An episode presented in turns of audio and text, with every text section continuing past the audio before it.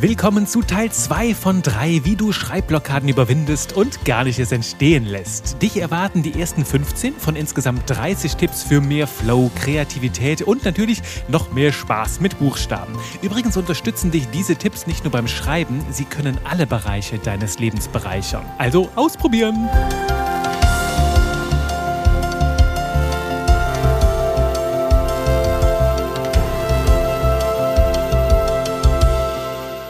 Da bist du ja wieder zu Teil 2 von 3 der Tipps rund um das Thema Schreibblockaden lösen, Schreibblockaden überwinden, Schreibblockaden gar nicht erst entstehen lassen. Mein Name ist nach wie vor Juri Keifens. Ich bin dein Trainer für Copywriting, für modernes Verkaufstexten und ich lege dir ans Herz, wenn du den ersten Teil dieses Dreiteilers noch nicht angehört hast, dann hol das am besten sofort noch nach, bevor du hier mit diesen Tipps startest. Denn in Teil 1 bekommst du den fundamentalen Tipp, der die häufigsten Schreibblockaden einfach so in Luft auflöst auflöst. Alternativ findest du in den Show Notes zu dieser Folge auch einen Blogartikel, die komplette Lösung rund ums Thema Schreibblockaden, wie du Schreibblockaden löst, überwindest und gar nicht erst entstehen lässt.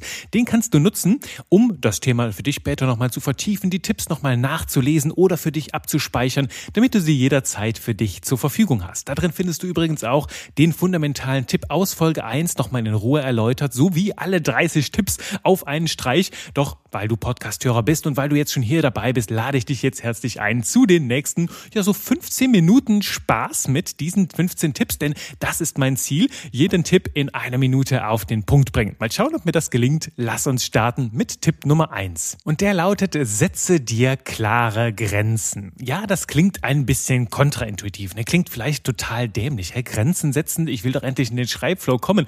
Und gerade deswegen ist dieser Tipp so kraftvoll. Denn nichts beflügelt deine Kreativität so sehr wie Grenzen. Was genau meine ich damit? Nun, begrenze zum Beispiel die Anzahl Zeichen oder die Anzahl Wörter, die du am Tag schreiben willst. Du kannst dir zum Beispiel vornehmen, jeden Tag so, ja sagen wir mal 500 bis 1000 Wörter zu schreiben und in jedem guten Textprogramm kannst du die Worte auch zählen. Und du siehst das zum Beispiel bei Word unten links, wie viele Worte du schon geschrieben hast. Oder beim Autorenprogramm Scrivener, wenn du das nicht kennst, entdecke das mal. Da zeigt dir das sogar anhand eines Fortschrittsbalkens an, ob du deinen Tagespensum schon erreicht hast. Ich habe an einem Buchprojekt gearbeitet letztes Jahr und habe mir da festgelegt, jeden Tag 1500 Wörter. Und das habe ich so einprogrammiert, dass ich jeden Tag so sehe, wie dieser Balken immer, immer mehr wird und es mir zeigt, ja, du hast schon 1200 von 1500 Wörtern geschrieben. Bleib dran, du schaffst dein Pensum heute. Und genau das ist die Idee dahinter. Ganz klar limitieren, begrenzen, wie viel du am Tag schreiben willst, denn dann motiviert dich das vielleicht sehr, sehr viel mehr, als wenn du einfach so hinschreibst und nicht weißt, ja, okay, wann höre ich denn überhaupt auf?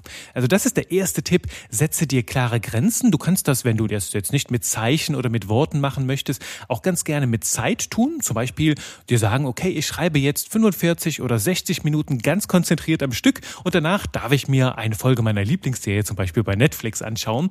Ähm, so kannst du dich motivieren. Das ist also Gamification. Wir machen einfach ein Spiel draus. Das wäre so ein alternativer, alternativer Titel für diesen ersten Tipp, setze dir klare Grenzen oder mach ein Spiel draus. Tipp Nummer zwei, löse Schreibblockaden mit bunten Bildern. Müssen nicht unbedingt bunt sein, aber mit Bildern. Also wenn du mit dem Schreiben nicht mehr weiterkommst, dann zeichne doch einfach. Und dieser Tipp ist ähnlich verspielt wie der von gerade, denn er bringt dein Hirn auf neue Denkbahnen. Und was ich damit meine, nennt sich Sketchnoting. Das heißt, du zeichnest, was du sagen willst. Und über diese Art des, des visuellen Denkens, über die Zeichenbewegung auch mit deiner Hand, aktivierst du andere Areale deines Gehirns und kommst so nochmal mal auf neue Ideen, schaffst neue Querverbindungen. Und ich habe dir in den Shownotes auch mal zwei Bücher verlinkt, zwei klasse Bücher, mit denen ich das gelernt habe, das Thema Sketchnoting. Und gebe dir den Tipp, ne, wann immer dein Kopf vernebelt ist, male deine Gedanken auf, dann kannst du klarer sehen, dann löst sich dieser Nebel auf. Habe ich schon ganz gute Erfahrungen mitgemacht,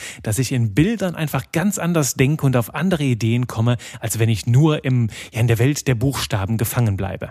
Tipp Nummer drei trägt den Titel Keine Kreation ohne Emotion. Ja, richtig. Hier geht's um Gefühle, denn aus dem richtigen Gefühl heraus fließen häufig auch die Worte sehr, sehr viel leichter. Erinnere dich nur mal an deinen letzten Liebesbrief oder wo du etwas geschrieben hast, ja, wo du voller Kribbeln im ganzen Körper warst, wie leicht da die Worte geflossen sind, denn große Gefühle können deine poetische Ader stimulieren und die steckt ganz bestimmt irgendwo in dir drin.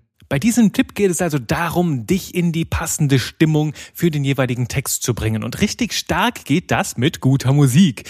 Wenn du zum Beispiel richtig wild und verrückt schreiben willst, dann leg Partymusik auf, ne? mach Partystimmung bei dir oder lege Musik aus deiner Pubertät auf, ne? aus deiner richtig wilden und verrückten Phase, aus deiner rebellischen Phase. Wenn du es jedoch lieber so ein bisschen tiefgründig, besinnlicher, bewegend magst, dann leg Musik auf, die dich in diese vielleicht auch nachdenkliche Stimmung bringen. Mir hilft dabei sehr viel klassische Musik, manchmal auch Jazzmusik, Musik vom Beispiel, zum Beispiel von Jeruma, das ist so ein Pianist, der mich in so eine besinnliche, heitere und ja, entspannte Stimmung bringt. Nutze also, was immer für dich passt, um dich in die richtige Stimmung zu bringen, damit dann aus der heraus auch die Worte wieder leichter fließen. Tipp Nummer vier, sei frech und aufmüpfig. Ja, das ist auch eine Emotion und die verdient einen ganz eigenen Punkt. Denn wenn du frech bist, wenn du so ein bisschen trotzig bist, vielleicht ein bisschen wütend, dann denkst du auch in unverschämten Denkbahnen. Und das ist eine ganz besonders kraftvolle Emotion. Und ich sage dazu ganz gerne, traue dich du zu sein und traue dich deins zu machen. Und wenn du so richtig sagst, ich hau jetzt auf den Putz,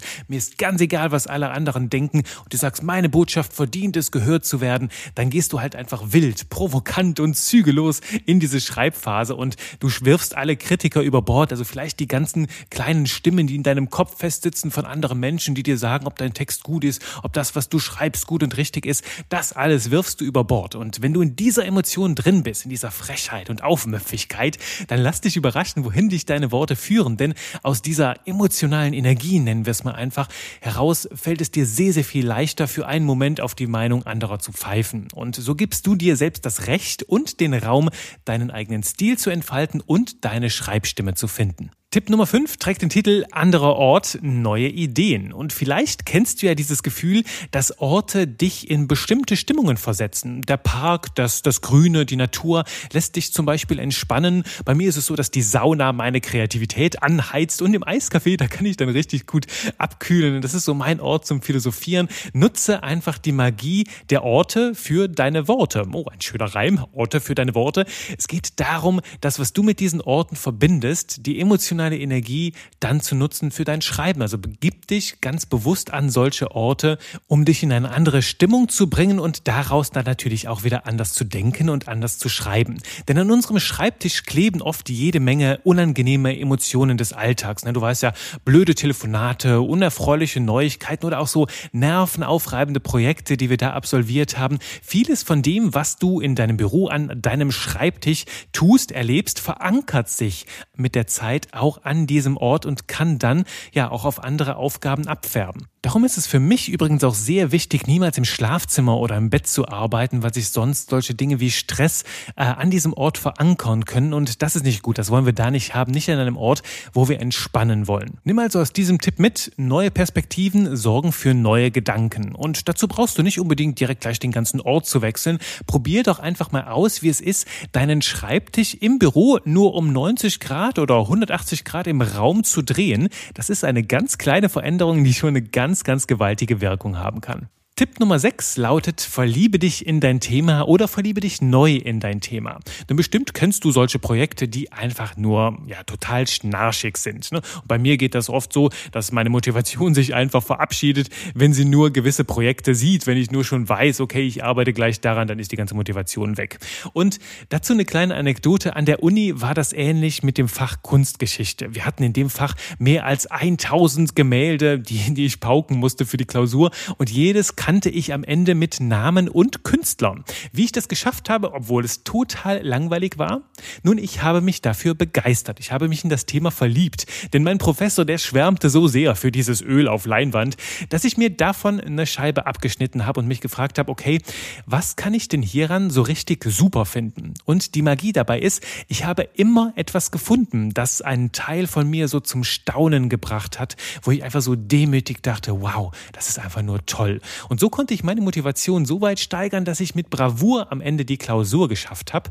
Und bei meinen Kunden ist das heute ähnlich. Alles da draußen hat seine faszinierenden Seiten und wenn wir genauer hinschauen, dann können wir uns einfach frisch inspirieren lassen. Und wenn du das Schöne erkennst, dann schreibst du auch gleichzeitig mit mehr Freude, mit mehr Flow, mit mehr Dynamik. Mehr Dynamik bringt übrigens auch Tipp 7 mit rein, denn da geht es darum, schreibe wieder mehr mit der Hand. Und das ist, wenn ich mich ja richtig erinnere, hier Folge 22 in diesem Podcast gewesen, wo wir über die ganzen Vorteile gesprochen haben, die es mit sich bringt, wenn du wieder mehr mit der Hand schreibst. Die Essenz davon bringe ich aber hier schon für dich auf den Punkt. Du denkst einfach ganz anders, wenn du mit der Hand schreibst. Auch das aktiviert andere Areale in deinem Hirn.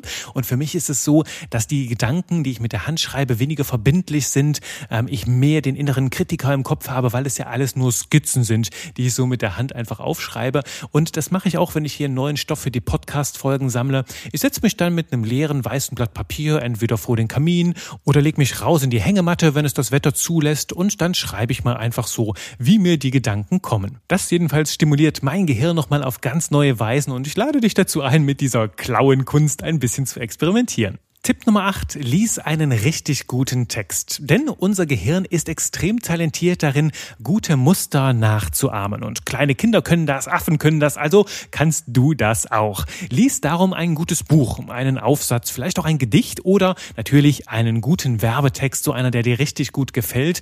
Und lass dich davon inspirieren, von dieser Stimmung halt komplett einnehmen. Und du wirst merken, wie dein Gehirn anfängt, diese Muster zu imitieren. Also sorge dafür, stelle sicher, dass der Stil dessen, was du gerade liest, auch zu dem passt, was du erreichen willst. Also lies jetzt keinen Text, der total kompliziert und schlecht geschrieben ist, wenn du einen schönen, flocker, flockig leichten Text schreiben willst. Beim Lesen verinnerlichst du also gewisse Muster, die dein Schreiben, deine Ideenfindung und auch deinen Stil ganz ordentlich bereichern können. Tipp Nummer 9 ist ähnlich. Schreibe einen richtig guten Text ab. Und dieser Tipp ist ein uraltes Geheimnis großer Copywriter.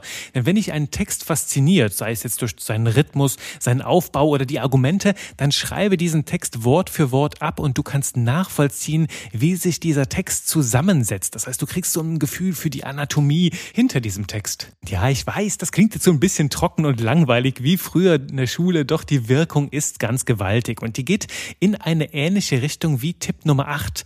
Ähm, aber anders als beim Lesen hilft dir das Schreiben noch viel mehr so die Sprache und den Aufbau des Textes deiner Vorbilder auf eine, ja, würde ich sagen, noch intensivere Art und Weise zu spüren. Wichtig ist natürlich, dass du hier nicht kopierst und dass du deinem eigenen Stil treu bleibst, dass du also bewusst klar machst, okay, ich lebe hier jetzt gerade die Gedanken eines anderen Menschen. Lass dich davon inspirieren, fühle den Puls dieser Lieblingsautoren von dir und nimm daraus das mit, was für dich gerade passt. Tipp Nummer 10, schreibe zu einer anderen Tageszeit. Du kennst das, manche Menschen sind Lerchen, manche sind Nachteulen und andere liegen vielleicht irgendwo dazwischen. Und Studien zeigen, es gibt kein richtig oder falsch. Es gibt nur das, was sich für dich gut und richtig anfühlt, also das, was zu deinem Biorhythmus passt. Experimentiere also, wann du am besten schreiben kannst und plane deine Arbeit so, dass du immer in Topform schreibst. Bei mir ist das zum Beispiel so, mein Verstand ist morgens so zwischen 5 und 8 Uhr messerscharf scharf und dann noch mal nachmittags so zwischen 14 und 17 Uhr,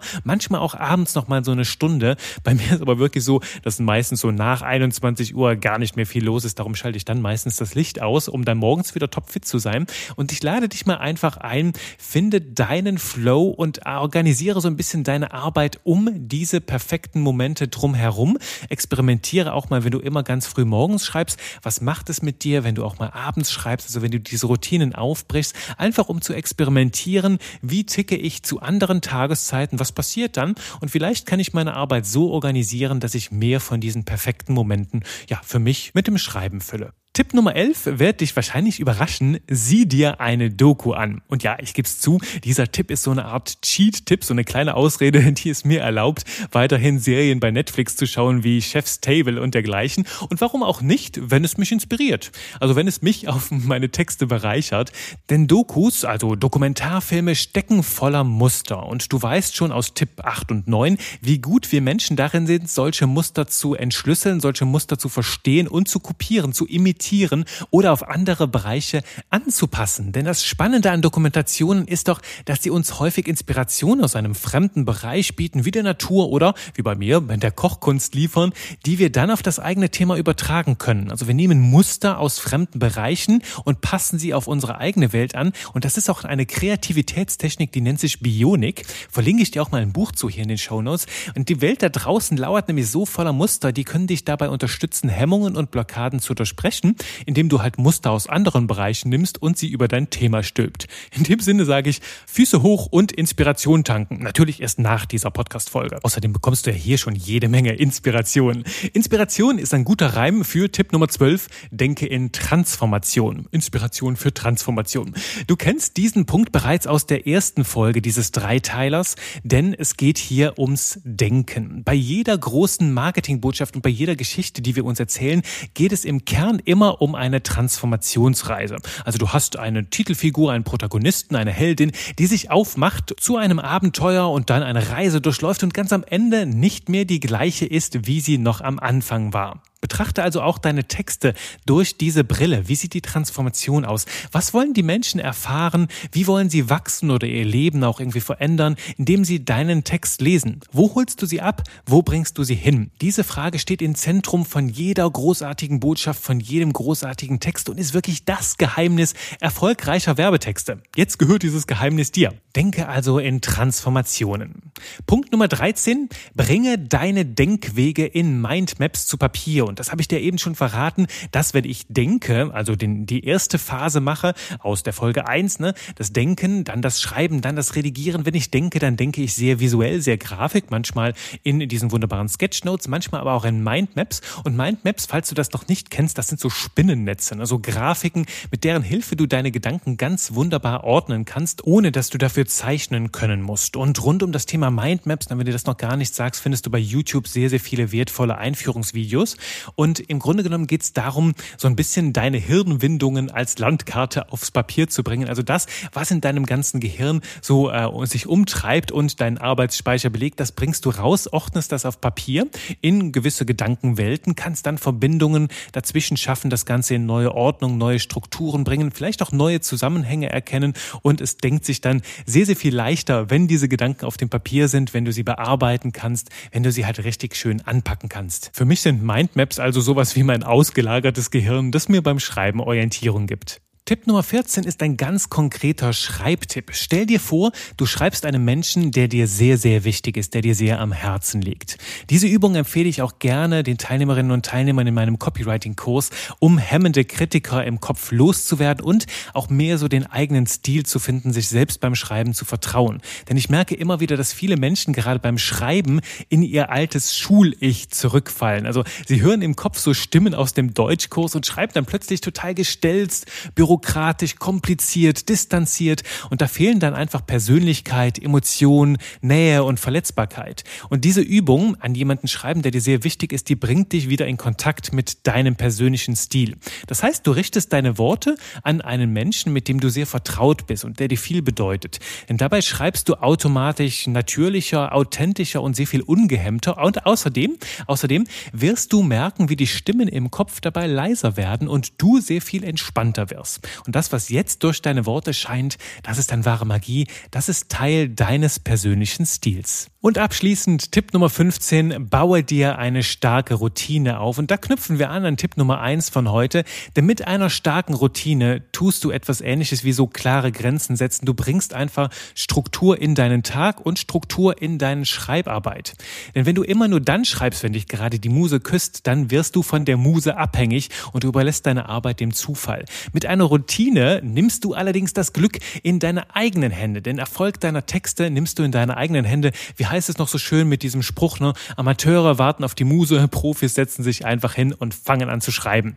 Und damit, mit diesem Schreiben, mit diesem aktiven Hinzutun, mit diesem Rhythmus, damit entfachst du auch einen Leuchtturm, würde ich jetzt mal sagen, der die Muse, wenn die so wie eine Motte vom Licht angezogen wird, die findet dich dann auch, weil du den Leuchtturm zum Leuchten bringst. Und dann ist es so am Ende mit der Magie, jeden Tag um die gleiche Uhrzeit Zeit sitzt du dann an der gleichen Stelle, dein Leuchtturm dreht sich schon und nach einigen Wochen kommt die Muse halt von ganz alleine immer wieder dann zu dir, wenn du an deinem Ort sitzt. Du hast quasi so einen Anker, so einen Musenanker gebildet und die Muse wartet schon auf dich, bevor du überhaupt am Schreibtisch bist. Das ist das Ziel, da wollen wir hin. Und diesem Ziel werden wir uns auch in der nächsten Folge wieder widmen. Dann warten noch weitere 15 geballte Tipps auf dich. Freue dich also jetzt schon auf weitere 15 tolle Überraschungen. Ich danke dir jetzt erst einmal ganz herzlich fürs Zuhören. Ich freue mich auf dein Ohr in der nächsten Folge und sage bis dahin, bye bye.